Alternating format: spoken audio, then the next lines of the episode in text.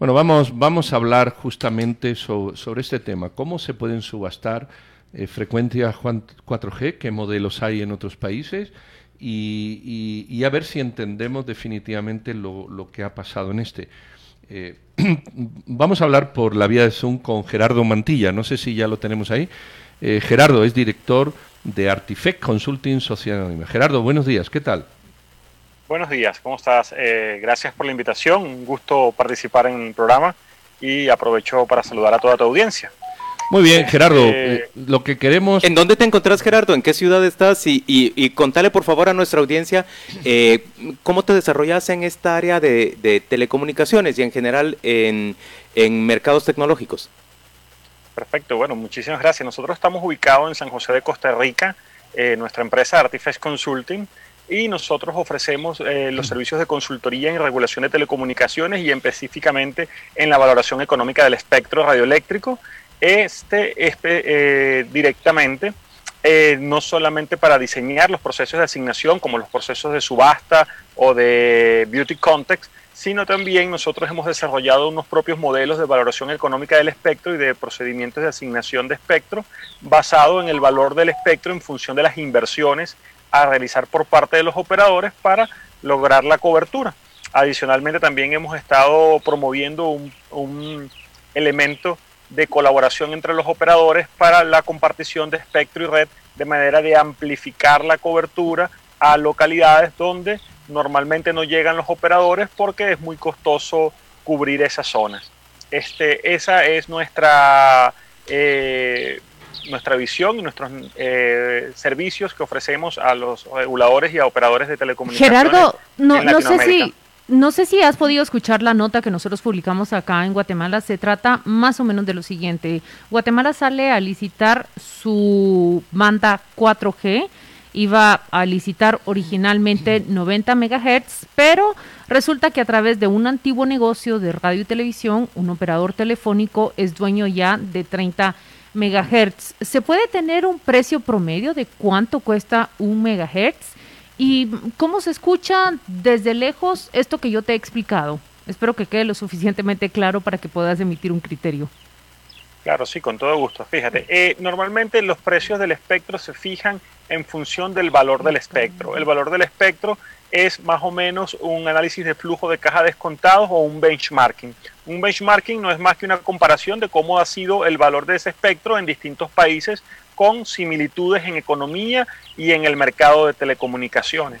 Y el valor de flujo de caja descontado es proyectar más o menos cuánto ganarían esos operadores por el uso de ese espectro en 15 o 20 años, dependiendo de la duración de la concesión, y en función de eso se obtiene un valor.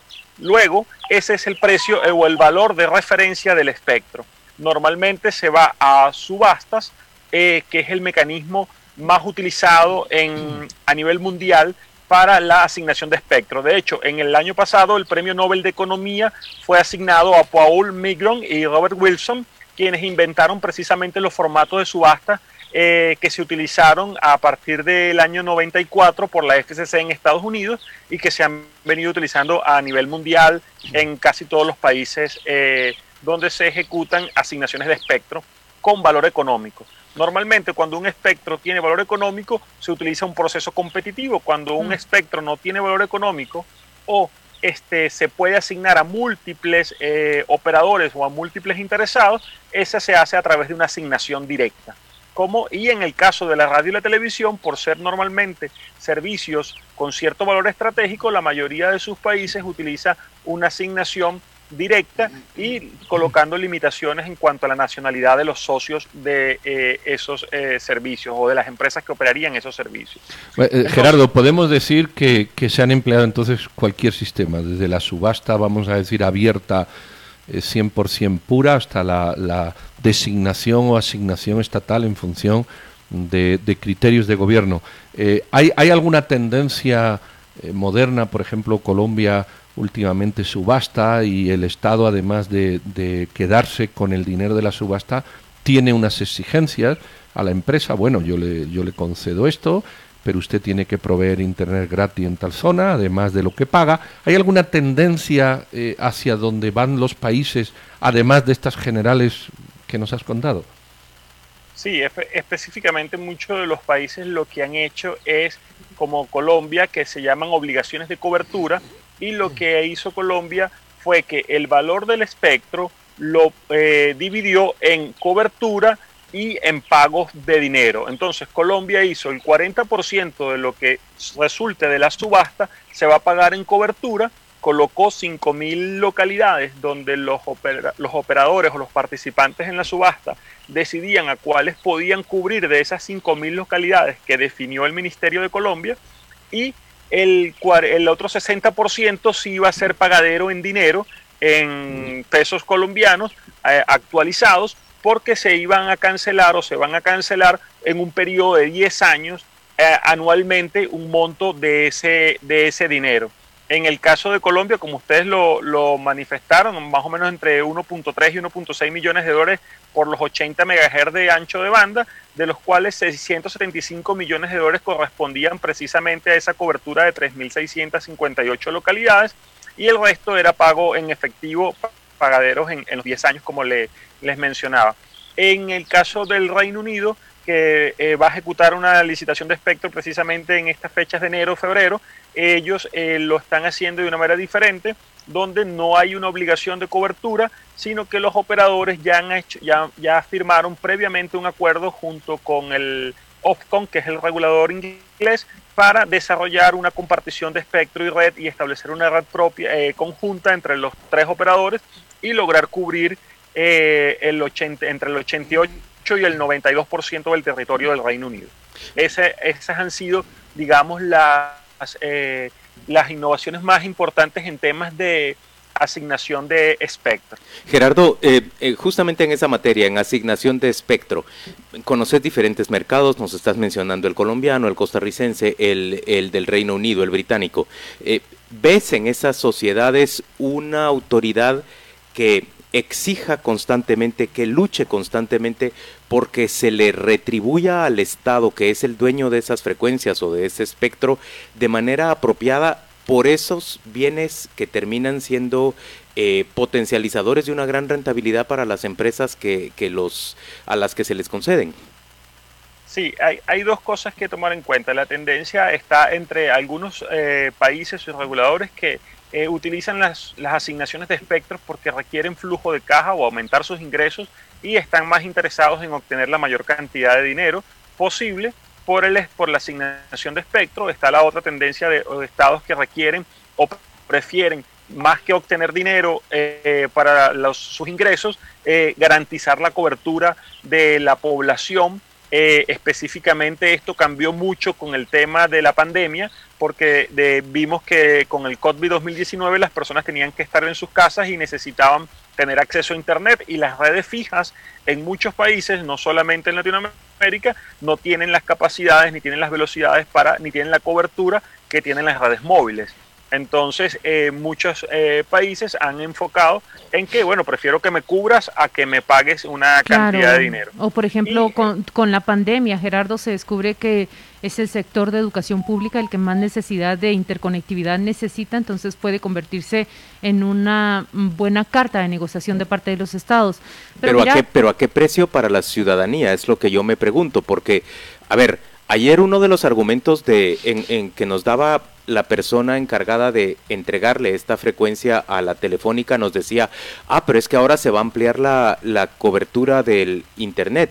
Claro, pero a un precio sumamente oneroso para la ciudadanía, que realmente la ciudadanía tiene que hacer un gran esfuerzo y lo que estamos haciendo es construyendo cada vez más a partir de bienes concedidos por el Estado, estamos construyendo grandes capitales monopólicos en el país que terminan eh, haciéndose dueños de un mercado al cual pueden ordeñar hasta la última consecuencia. Mira qué interesante Gerardo, quiero que cometes, pero únicamente le voy a agregar, siguiendo la plática y el comentario de mi colega Juan Luis, eh, ¿No resulta suficiente entonces que una concesión, eh, un concesionario que recibe estos, estos activos del Estado garantice, por ejemplo, esa conectividad gratuita para todo el sector educativo? Yo no lo sé. Comenta sobre esto. Sí, bueno, en muchos países eso es precisamente lo que ellos han establecido en las obligaciones de cobertura, Normalmente te entregan, el, eh, algunos reguladores han decidido, bueno, entrego el espectro a un precio más económico con respecto al, precio del valor en el mercado, pero con la obligación de que cubras eh, localidades o cubras escuelas, cubras eh, algunos, por, por, ejemplo, en el caso de Perú había un interés particular en cubrir los viajes y algunos servicios de infraestructura entonces se colocaron esos eh, lugares particulares. En el caso de Costa Rica se han hablado de algunos puertos en específico y este, en algunos otros lugares en zonas donde eh, la agricultura juega un papel determinante, entonces requieren que, la, que las, eh, esas zonas estén cubiertas por las redes móviles. ¿no? Eso, eso creo que es lo más importante. Lo que yo creo de todo, de todo este tema, ya haciendo un balance general, es que los procesos de asignación de espectro deben ser iguales para todos los eh, competidores en un mismo mercado. ¿no? Eh, si la asignación va a ser directa, bueno, tendría que hacer una asignación directa a todos. Si va a ser por Beauty Contest, todos deberían acceder al espectro a través de Beauty Contest. O si va a ser una subasta, todos los operadores o todos los interesados deberían participar en, en ese Beauty Contest. Cuando se entrega el espectro a unos operadores de una manera o de otra diferente, este, eh, se puede tener inconvenientes en, el, en lo que es la estabilidad del mercado competitivo y las condiciones de competitividad de los operadores, lo que de una manera a lo largo eh, causa eh, problemas de, de cómo los operadores compiten en ese mercado y cuál es el margen de competencia. Y Esa es justamente la controversia aquí, Gerardo. Y solo permíteme eh, resumírtelo y explicarte qué es lo que, lo que pasa acá.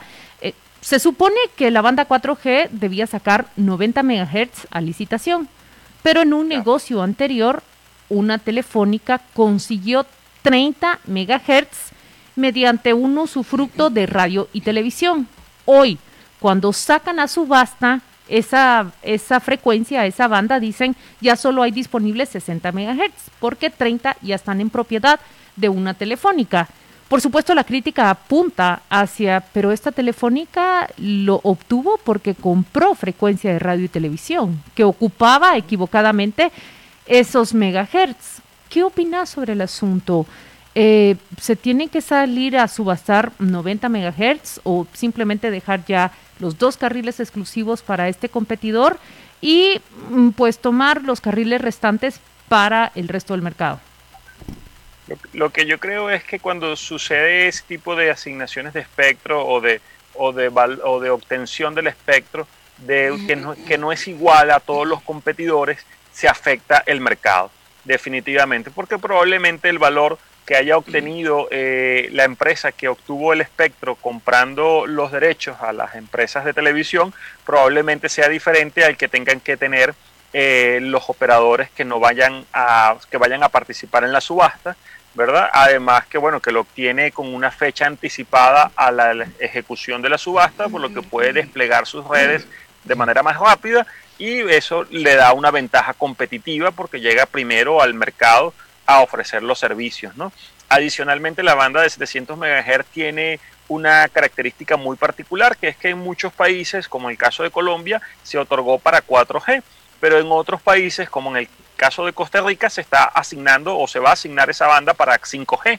Igualmente, en México se otorgó para 4G, pero este, en otros países como en Inglaterra y, y en otros lugares del mundo se está usando la banda de 700 eh, para 5G. Entonces, si tienes aún una mayor ventaja, porque eh, no solamente que puedes ofrecer 4G, que de repente en ese mismo mercado ya hay otros operadores que ofrecen 4G, sino que el operador que obtiene la banda de 700 ya pudiera incluso desplegar 5G, lo que le da una ventaja competitiva aún mayor con respecto al resto de los competidores que tendrían que esperar para poder eh, desplegar 4G o 5G incluso. Muy bien, Gerardo Mantilla, director de Artifex eh, Consulting Sociedad Muchísimas gracias por esta conversación que nos aclara muchos panoramas. Eh, te deseamos un buen inicio de año y muchísimas gracias por, por haber estado aquí. Muchísimas gracias a ustedes por la invitación. Espero haber sido de utilidad y haber aportado algo para Mucho Gerardo, muy amable. Gracias. Bueno, pues aquí estamos de regreso con, sus comentarios. Vamos a tomar sus comentarios. Eh, dice, consultar al experto cómo se ha negociado el Internet gratis para escuela, dice Carlos Castillo. Él nos ha contado que en Colombia hay dos procedimientos. O, se subasta la frecuencia completa y luego la compañía provee de Internet, o como se ha hecho en Colombia, eh, eh, se subasta la frecuencia con una condición. Y la condición a la empresa que gana o a las empresas que ganan es que evidentemente el precio de mercado es menor porque va una, una obligación implícita que es eh, dar cobertura en las condiciones que se determine a A, B, C, D, espacios, lugares o zonas. Eh, eh, ¿Qué más tenemos por ahí? A ver, en, en, términos generales, frente a lo que estamos oyentes con criterio, es frente a una discusión respecto a si, como dice el superintendente de telecomunicaciones saliente, se produjeron presiones políticas para terminarle otorgando a la empresa de, telefonía Tigo unos derechos que realmente no poseía, porque ellos le habían comprado en un mercado secundario, quiere decir, entre privados, a Ángel González, que Dios sabe cómo obtuvo las frecuencias de esos canales de televisión, si regaladas de parte del Estado, como esos alegres acuerdos que se hacen en nuestro país, que le regalamos, agarre el agua del río y haga usted pisto con eso a ver qué, pasa. Eh, o de qué manera, pues, de qué manera los obtuvo. La cosa es que él rentabilizó vendiéndoselo a Tigo unos canales de televisión y ahora está diciendo Tigo, yo quiero tener derecho con esos canales de televisión también a ampliar mi, mi capacidad de difusión de Internet. Y el ex superintendente le decía, no, usted solo tiene derecho a transmitir televisión por medio de esos canales. Si usted quiere una parte de la banda que permite transmitir más Internet, usted tiene que pagar por ella. Pero las autoridades de gobierno, en concreto el viceministro Rodolfo Letona, le dijeron, no, no, no, no, no, usted me le entrega esos 30 megahertz y se los da ahorita mismo a Tigo porque es un derecho que ellos ya adquirieron. Muy bien, lo que estamos tratando de dilucidar es, se produjo un daño para los intereses del Estado, regalándole o, o reconociendo, digamos, que esas licencias que había comprado eh, eh, Tigo a Ángel González, eh, le permiten también transmitir Internet o exactamente qué es lo que está ocurriendo. ¿Se está haciendo justicia en términos de, mercado? Lo que sí sabemos es que esto le da una ventaja a Tigo con respecto a su competidor Claro, que por cierto no dice esta boca es mía en este tema. No hubo una sola impugnación. No, no hay impugnación y no ofrece una sola palabra respecto a, a este tema. Me parece también que eso es llamativo.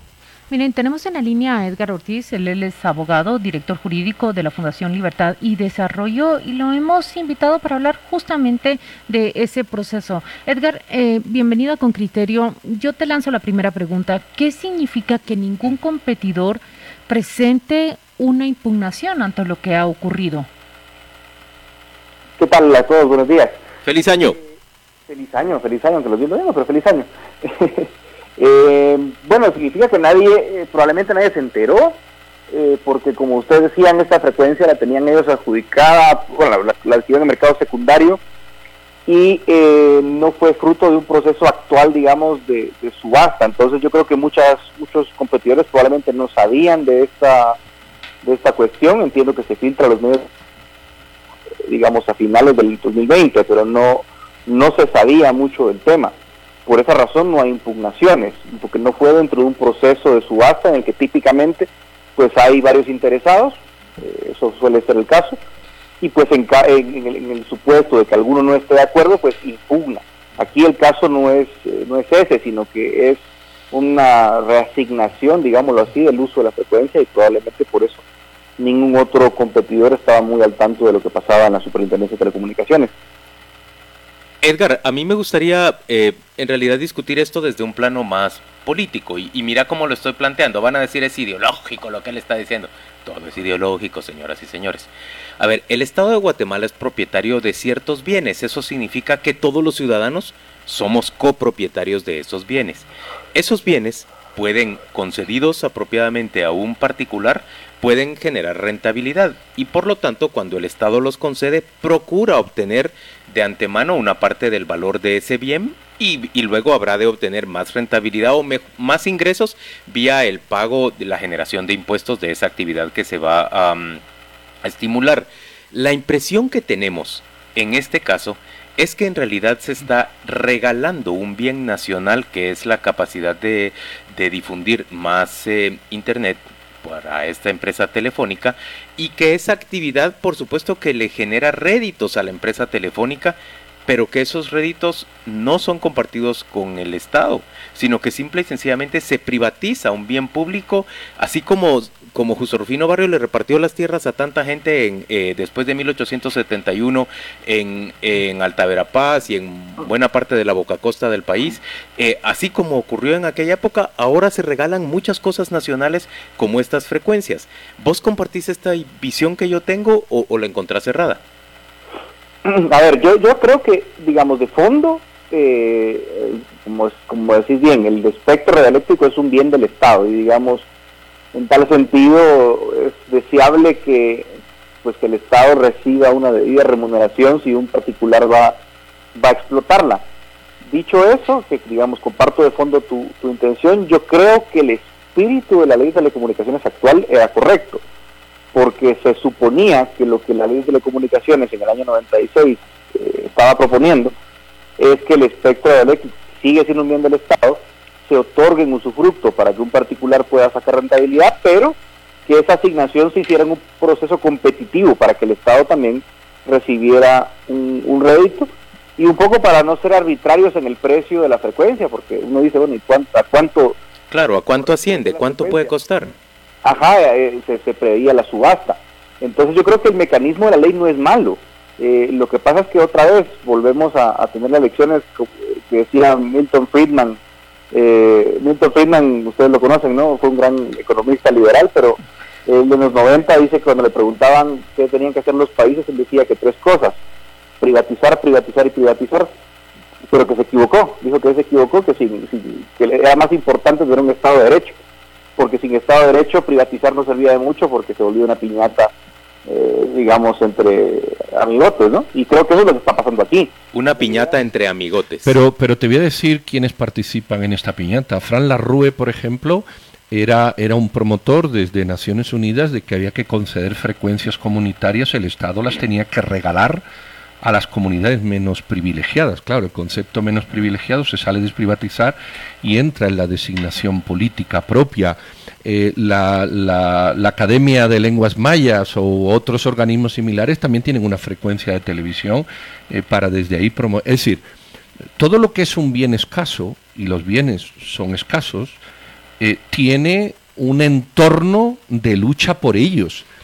Mm, mm, mm, y, lo que vemos ahora en las empresas que lo quieren rentabilizar es exactamente lo mismo que hacen otros colectivos para sacarle una rentabilidad económica, política, de reclamaciones. Por eso es tan importante el tema del Estado de Derecho del señor Friedman. Claro, tiene que haber una norma única en el momento que abrimos la mano a pensar que para A tiene que haber una norma y para B podemos hacer una concesión, entramos en la discrecionalidad que justamente rompe el Estado de Derecho. Yo solo tengo la duda en las explicaciones que ha dado, qué rentabilidad em, supone, por ejemplo, para la lengua de academias mayas. Para la Academia de Lenguas. Eh, ¿Verdad? Para la Academia de Lenguas, ¿qué rentabilidad? Bueno, eh, proyectar sus propios principios, sus propios criterios y sus propias y sus propias intenciones. Eh, bueno, lo, que uno quiera, Juan Luis, lo que uno quiera. Y es, el interés de grupo. Eso es equivalente a la Ahí está la clave. ¿Eso es equivalente a la construcción de un monopolio nacional? Ahí está la clave, que tú ya empiezas a decir, claro, esto no es lo mismo. Y cuando Juan Luis tú dices, Edgar, perdón, te pregunto directamente, ¿no te parece que lo que Pedro está haciendo es usando como un argumento refugio la descalificación, por ejemplo, de una entidad como la Academia de Lenguas Mayas o, las comunidades que reciben radios, comunitarias, para justificar que a Tigo se le regale una frecuencia nacional? No, pero te voy a decir lo que está diciendo Pedro, no se lo preguntes a Edgar, te lo dice Pedro lo que está diciendo. Pedro no está diciendo eso. Ese es el argumento que tú has hecho. Tiene que haber una ley para que cualquier grupo económico, político o de interés tenga las mismas condiciones de acceso a bienes absolutamente eh, limitados. Ahora, don Edgar, tú dices. Sí, a ver, de acuerdo, digamos, a ver, yo creo que no son ideas que peleen, es decir, eh, puede haber como disposición política una, digamos, un acuerdo de que cierta fracción de las frecuencias se va a destinar a, digamos, a uso comunitario. Y, si uno tiene una regla clara, ¿verdad? Eh, transparente para otorgar esas licencias comunitarias, pues eh, se, respeta, digamos, el principio del Estado de Derecho. Ahora, si eso no existe tampoco en el ámbito de las frecuencias eh, comunitarias, también hay un problema. Yo creo que el, eje central aquí del, problema en Guatemala es la parte comercial, porque creo que desde hace unos años eh, de que ustedes están en contrapoder, me acuerdo yo que era aquel, aquella discusión de, la subasta del 4G, había habido un pleito muy grande entre, entre empresas, ¿no? Que se estaban impugnando las eh, famosas, eh, las famosas... Eh, la 4G ya. Exactamente, y se, se saboteó prácticamente entre empresas la subasta del 4G y por eso nos quedamos un poco rezagados en esa asignación. Y ahora lo que esta empresa telefónica está haciendo es queriendo, digamos, eludir ese proceso tan accidentado de subasta, reconvertir fíjense, la, la, la, actual frecuencia para eludir aquel, aquel proceso que ustedes documentaron muy bien, me recuerdo yo. Entonces yo creo que estamos otra vez viviendo un poco el, el, fracaso de este modelo, eh, no, no porque el modelo sea malo, sino porque eh, la superintendencia de telecomunicaciones se volvió un órgano muy permeable a presiones políticas. Eh, sabíamos que, que, que, digamos, había un poco más de afinidad en el, el saliente hacia los tableros, digamos, que hacia esta telefónica grande, pero eh, lo cierto es que la CIT se ha vuelto en los últimos años, 10, 15 años, pues obviamente una agencia de, de estos grupos de interés, ¿verdad? Edgar, pero en términos reales, es lo que nos decía CICIG las instituciones del Estado cooptadas por, por intereses particulares, en lugar de servirle al Estado, le sirven a esos intereses. Estoy extendiendo el argumento que usaba eh, incluso a este aspecto, al aspecto mm, radioeléctrico o de telecomunicaciones. La entidad reguladora, la CIT, termina trabajando en favor de los regulados. Sí, absolutamente. Y eso es un poco la, propia idea de la captura, ¿no? la cooptación. No, eh, pero es que la cooptación se hace desde todas las vertientes. Desde la vertiente ideológica también se hace la cooptación, Edgar. También se hace una cooptación. Yo quiero una radiofrecuencia para transmitir mis voluntades ideológicas. Ay, no, es que eso es radio comunitaria y eso sí hay que permitirlo. Desde el momento que tú dices, se pueden mantener los dos criterios, estás eludiendo el Estado de Derecho. El Estado de Derecho no puede tener ocho criterios. No puede decir, no, podemos asignar libremente y, en función política unas cosas. Pues ahí está la arbitrariedad. En cambio, las otras, esas sí hay que ajustarlas a una norma. E, entonces, ¿dónde está la generalidad de la ley? Entonces, ¿cabe cualquier debate? ¿Cualquier debate cabe? Estoy de acuerdo, pero cabe cualquier debate, pero también seamos sinceros, digamos, en la, en la parte de las subastas, donde hay una regla, entre comillas, clara, ¿no? Que es yo le voy a dar la frecuencia a quien, a quien, a quien pague más por el recurso escaso, eh, no se está respetando tampoco esa regla clara, porque la regla puede estar muy bien establecida en la ley, pero si ya hay, eh, digamos, eh, influencias para cambiar al superintendente, si hay dinero en los tribunales para impugnar los procesos, pues la regla sobre el papel tampoco se está respetando. De verdad, entiendo tu, digamos, simpatizo con tu planteamiento de que cómo hacemos para tener una regla clara para todos, ¿no? Eh, pero también entiendo que hay compromisos internacionales para que las comunidades tengan la capacidad de expresarse y eso el Estado tiene que resolverlo de algún modo, ¿sí? Y por eso digo que no, no, no riñe con el Estado de Derecho tener dos criterios, uno para asignar las frecuencias, eh, digamos, en el mercado, en las subastas y otro en, en las radios comunitarias, porque hay compromisos que cumplir, pero te repito, en el caso de la subasta se supone que la regla está muy bien establecida, muy bien definida, y tampoco se está respetando en la práctica. O sea que eh, la cooptación sí tiene un rol importante en los fallos que tiene la ley. Edgar, te agradecemos mucho tu participación esta mañana en Radio con Criterio. Y miren, en la línea telefónica se encuentra Frank Larroe, justamente la persona que propone y ha propuesto durante muchos años la asignación de frecuencias a comunidades para crear radios comunitarias y permitir que esas comunidades se expresen. La pregunta por el comentario que ha hecho Pedro es si ¿Es equivalente esa solicitud, por ejemplo, a lo que ha ocurrido ahora con, la entrega de esos 30 MHz de, de, la frecuencia que se le ha ampliado a Tigo para que pueda transmitir por ahí Internet? Buenos días, Frank. Buenos días, eh, Juan Luis, y buenos días a todos los que nos escuchan y a todo el equipo de Concriterio. La verdad es que se está olvidando de que las frecuencias son un bien eh, público, correcto, y se ha dicho, y por consiguiente son un bien de servicio público a toda la comunidad. Que el Estado, por no poder utilizarlas todas, venda algunas frecuencias, privatice algunas frecuencias, no quiere decir que ese debe ser el uso primogenio de las frecuencias, ni que todas necesariamente tengan que ser utilizadas para eso. En muchos países se utiliza también las frecuencias públicas, por ejemplo, eh, en México cada estado mexicano tiene un canal público de televisión por estado incluso, para promoción de la cultura, de la educación, eh, de las tradiciones o del turismo local. Eh, en Guatemala, pues también han habido canales públicos, pero realmente eh, mal administrados, pero efectivamente esa es una función importante. La más importante, diría yo, es la educativa. Ahora, en las radios, que ese es el gran debate que siempre ha habido, y la doctrina internacional de los derechos humanos lo sostiene, es que no todo el espectro radioeléctrico debe darse a concesiones privadas sino que lo normal es guardar, incluso se especula en una tercera parte, en un 30% del espectro radioeléctrico, para utilidad de frecuencias locales, frecuencias comunitarias. ¿Por qué?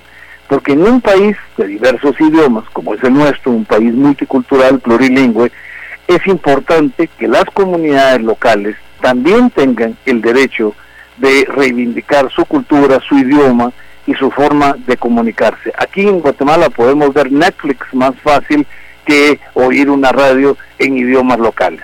Entonces hay, de hecho, una invasión de, temas internacionales que me parece que es correcto, pues parte de compartir, digamos, la, creatividad del mundo eh, de la televisión, pero no podemos negar los derechos que tengan algunos grupos locales de acceder. Ahora, tampoco se regalan al arbitrio, como, como dijo Pedro en un momento dado. No son frecuencias regaladas, también son concesiones, y son concesiones con reglas y reglas igualitarias. Tienen que demostrar que efectivamente son entes no lucrativos, que no se van a utilizar para rentabilidad económica, que tienen un fin comunitario y que transmiten para uso de la comunidad. Porque el error está en pensar de que todo se puede medir en dinero y que lo que es rentable es bueno y lo que no es rentable económicamente no es bueno. No, en el caso hoy de Tigo es un escándalo, creo yo, porque el mundo entero se beneficia de la subasta en general como mecanismo para generar recursos para el Estado, pero adicionalmente, y lo repitió la persona que entrevistaron de Costa Rica, adicionalmente se beneficia el Estado con servicios públicos no pagados para otras necesidades como el caso de la educación. Y hoy que estamos en una pandemia que necesita de comunicación eh, vía virtual, sería el mejor momento estar negociando contigo eh, servicios de, Internet para todas las escuelas en ciertos sectores del país. Eh, Fran, buenos días. Eh, en el planteamiento teórico lleva razón, en el práctico creo que hay mucha distancia. Tanto México como España, como la BBC de Londres, todas las emisoras concedidas en lo público, sin excepción, y a lo mejor se puede encontrar algo por ahí, terminan siendo un botín político, porque no se transmite cultura, se transmite cultura desde el fin político no se transmite turismo ni se transmite educación, se transmite turismo y educación desde el fin político de quien lo maneja. Si te vas a Televisión Española 1, es la crítica que tiene desde que yo soy pequeño. Si te vas a la BBC de Londres, es la crítica que tiene de que yo soy pequeño. Y si te vas a cualquier emisora pública, es la crítica que tiene de que yo soy pequeño. El uso político del que llega al poder. Luego, la realidad contrasta sustancialmente con el marco teórico que tú acabas de exponer, de que sí, claro, en el marco teórico para fines de difusión y de cultura, pero esa no es la realidad, y no es la realidad porque está sustentada en apreciación y arbitrariedad y no en derecho. No, la, la, la respuesta a eso, Pedro, es muy simple. Depende de qué estructuras se eh, crean para mantener independiente yo sigo creyendo, la BBC tiene muchos errores que uno podría eh, corregir. Pero es en radio el medio más reputado del mundo junto con la radio pública alemana.